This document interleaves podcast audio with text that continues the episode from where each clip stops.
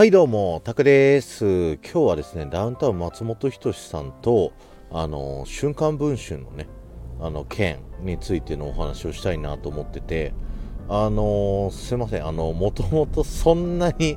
このラジオ聴いてる方とかね、あの、興味あるジャンルじゃないかもしれないんですけど、ちょっとね、なんかこういう話になるんだったら面白いな、みたいな、こう、ことをね、見つけたので、ちょっとシェアしたいな、というふうに思っておりまして、まあ、まず事の経緯を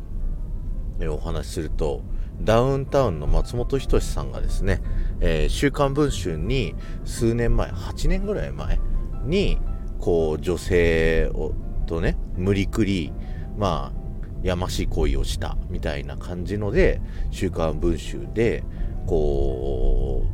う、取り上げられてですね、それによって松本さんが今芸能活動を、まあ、活動を休止すると訴訟するために活動を休止しますっていう、えー、ことをねあの世間に発表されているっていうねはいことになってるんですけどももともとね松本さんがあの普段トークとかでしてた時にもし「週刊文春」にこうすっぱ抜かれた時はこう認めますはっきりとみたいな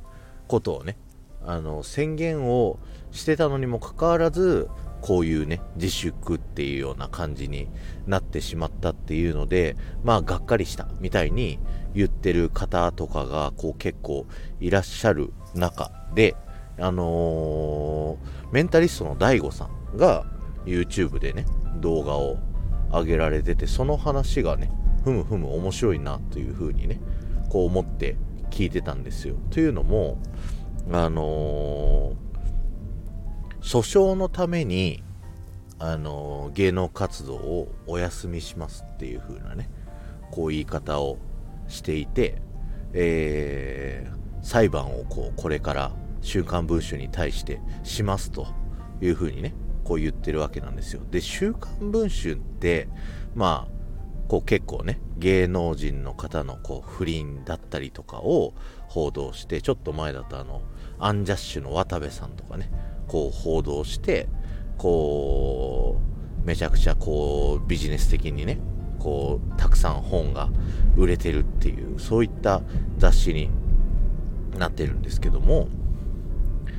あのー、トークサバイバー2っていうね、ネットフリックスのあのコンテンツ見てて、あの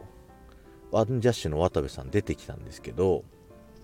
あの、その時にね、その週刊文春の話を、こう、ちらっとしてたんですよね。で、あの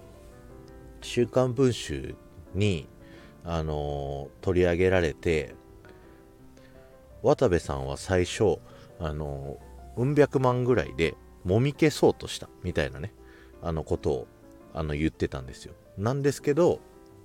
その渡部さんの、えー、こと浮気報道によってこう起きたその「週刊文春」の経済効果っていうのがもう運億円みたいなねそういう世界観になってたからもうたかだか数百万でもみ消すのは到底無理だったよっていうまあお笑いトークになってるんですけどもあのーそんだけのこ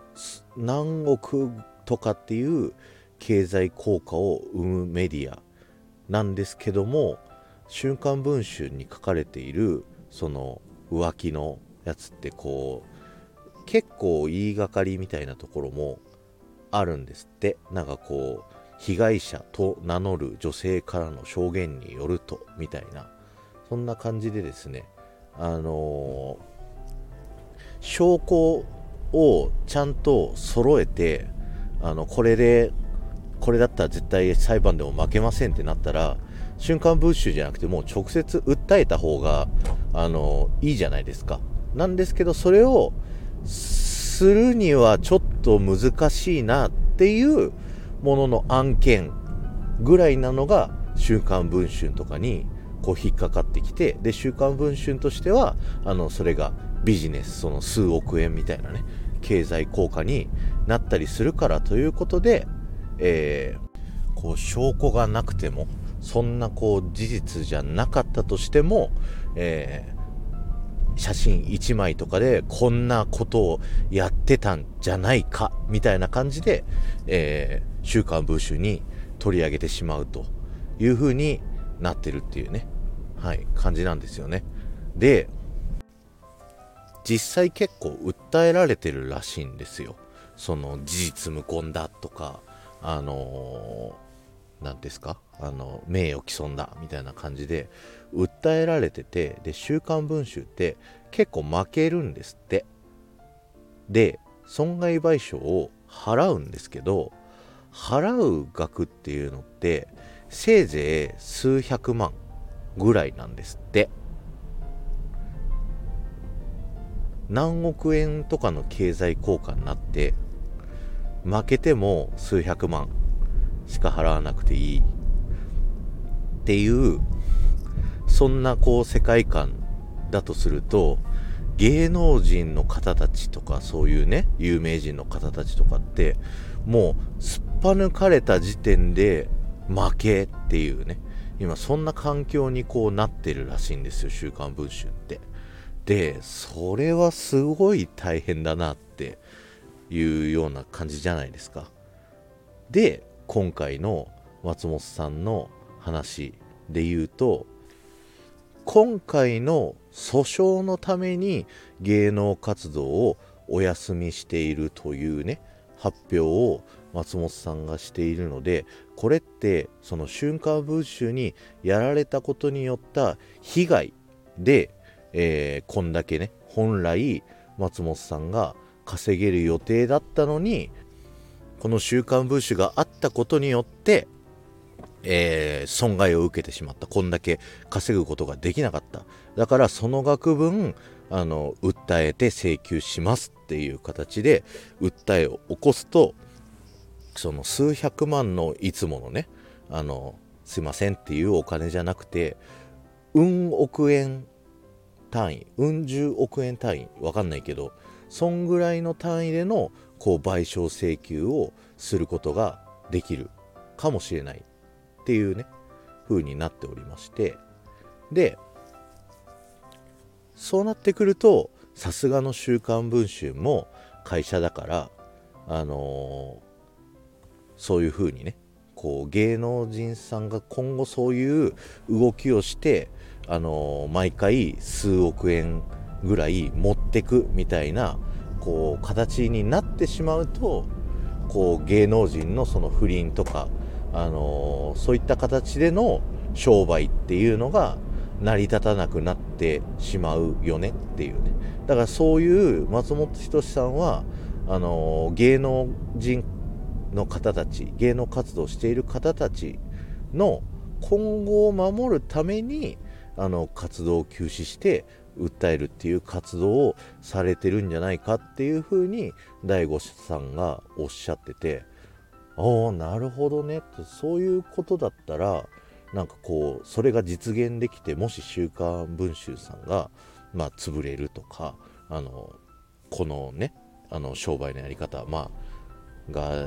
なかなかねもう通用しないっていう風になってくるんであればまた一個時代が変わるなと思って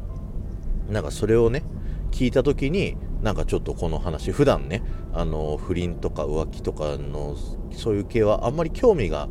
ないんですけれどもあのちょっとおっていう風になんか思ったっていうねはいところでございました。で